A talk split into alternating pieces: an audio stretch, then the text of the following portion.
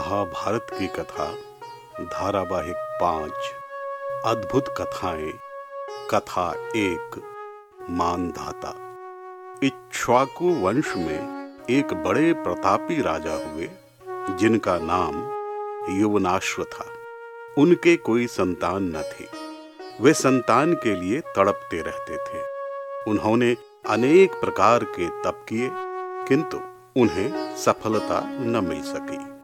उसी समय महर्षि भृगु के पुत्र बड़े तपस्वी हुआ करते थे। राजा ने उनसे अपनी व्यथा बताई तो उन्होंने राजा से कहा, राजन, पुत्र प्राप्ति हेतु एक यज्ञ करना पड़ेगा। तभी आपकी मनोकामना पूरी हो सकती है। राजा ने कहा, मुनिवर, मैं इस हेतु कुछ भी करने को तैयार हूँ। आप आज्ञा करें। भृगुपुत्र ने कहा ठीक है, राजन। कल प्रातः आप मेरे आश्रम के बाहर एक यज्ञशाला तैयार करवाएँ और बिना कुछ खाए आ जाएँ। रात्रि भर आपको वहीं रहना होगा। युवनाश्व ने वैसा ही किया। वह यज्ञ बड़ा भीषण था। राजा को भी उपवास रखना था। यज्ञ समाप्त कर सभी ऋषिगण सो गए। उधर युवनाश्व को अर्धरात्रि में प्यास लगी। उन्होंने आश्रम में पुकार लगाई, किंतु उनकी पुकार किसी ने न सुनी। सभी थक कर सोए हुए थे। राजा की प्यास बढ़ती जा रही थी। जब उनसे रहा न गया तो वे आश्रम के अंदर चले गए। वहाँ उन्होंने एक जल का पात्र देखा। सभी ऋषिगण सो रहे थे। अतः उन्हें उठाना उचित न समझकर उन्होंने उस पात्र से जल लेकर पी लिया। प्रातः काल सभी ऋषिगण उठे तो वह जल पात्र उन्हें खाली मिला। वे अत्यधिक चिंतित हो गए। उन्होंने सबसे पूछा कि वह जल किसने ग्रहण किया? तो राजा युवनाश्व ने कहा कि उन्हें अर्धरात्रि बड़ी तीव्र प्यास लगी थी और उन्होंने ही वह जल ग्रहण किया था। भृगुपुत्र बोले, राजन, यह आपने क्या कर दिया? वह जल आपके लिए न था। युवनाश भी अचंभित हुए और पूछा, मैं आपका आशय समझा नहीं, मुनिवर? कृपया बताएँ, यह अनुचित कर्म कैसे हुआ? मैंने तो उस जल से अपनी प्यास बुझाई है। भृगुपुत्र ने कहा, राजन, वह अभिमंत्रित जल था। आपके पुत्र नहीं हो रहे थे तो हमने उस जल को मंत्रपूत किया था, ताकि आपकी पत्नी उसे ग्रहण करे और उसे पराक्रमी पुत्र की प्राप्ति हो।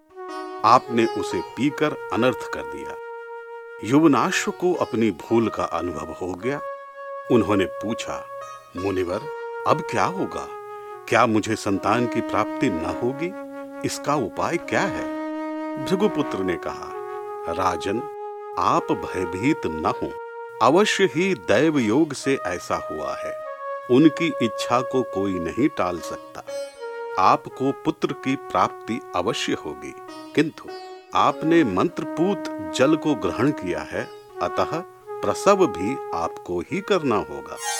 राजा अब चिंतित हो गए और पूछा, किंतु मुनिवर, यह कैसे संभव है?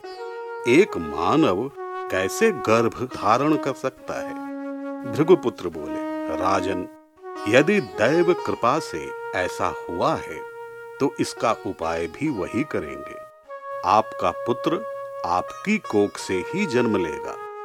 वह जल अत्यंत प्रभावशाली है, वह अपना कार्य स्वयं कर लेगा। राजा ने कहा, किंतु मुनिवर, आगे उसका पालन पोषण आदि किस प्रकार होगा? कुछ समाधान बताएँ, अन्यथा मुझे इसकी चिंता सताती रहेगी। भृगुपुत्र ने राजा को समझाते हुए कहा, राजन, आपकी चिंता व्यर्थ है। ईश्वर यदि कुछ करता है तो उसका समाधान भी वही करता है। अतः आप निश्चिंत होकर अपने घर जाइए। आपकी समस्त चिंताओं को दूर करने हेतु हम यज्ञ करेंगे और ईश्वर से प्रार्थना भी। आपको कोई कष्ट न होगा। ऐसा कहकर सभी मुनिगण अपने अपने स्थान को चले गए। मुनियों से आश्वासन पाकर युवनाश्व संतुष्ट हो गए और अपने राजमहल लौट आए। कुछ समय के उपरांत युवनाश्व को गर्भ ठहर गया। समय पूर्ण होने पर राजा की बाई कोख को फाड़कर एक बालक का जन्म हुआ।